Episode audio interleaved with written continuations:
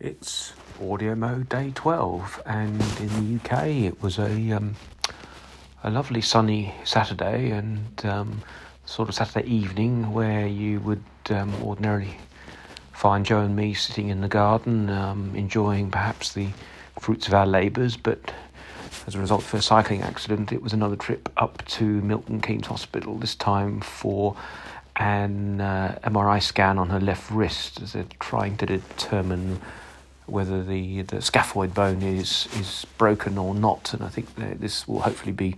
definitive, and we're hopeful it means that f- next Friday they'll remove the cast on her left wrist. It was quite curious going to the hospital at seven o'clock on a Saturday evening. It was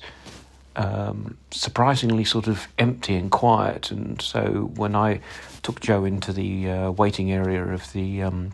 MRI centre, we were the only ones there, and as soon as we sort of checked in, she was uh, whisked away, and I was left in the in the waiting room. Which leads me to think Joe may have warned them in advance that if you let me come with her,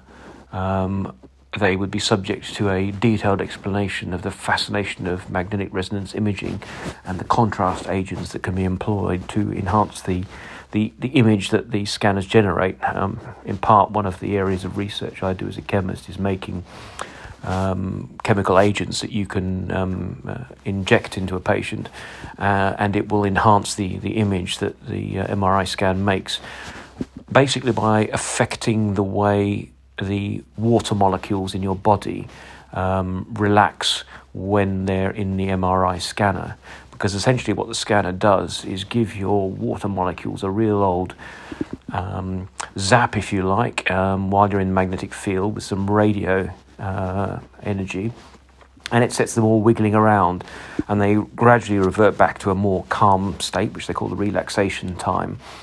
Um, and it's the different environments that the water is in inside your body affect the rate at which they um, relax back, and hence you get an image. Now, a lot of my research is about putting in chemical agents which can affect the environment, particularly in the area that the um, the, the doctor's interested in. Um, so again, you you make a bigger difference, if you like, between the rate that the various water molecules are relaxing, so you get a sharper image. Um, and it's I find it fascinating because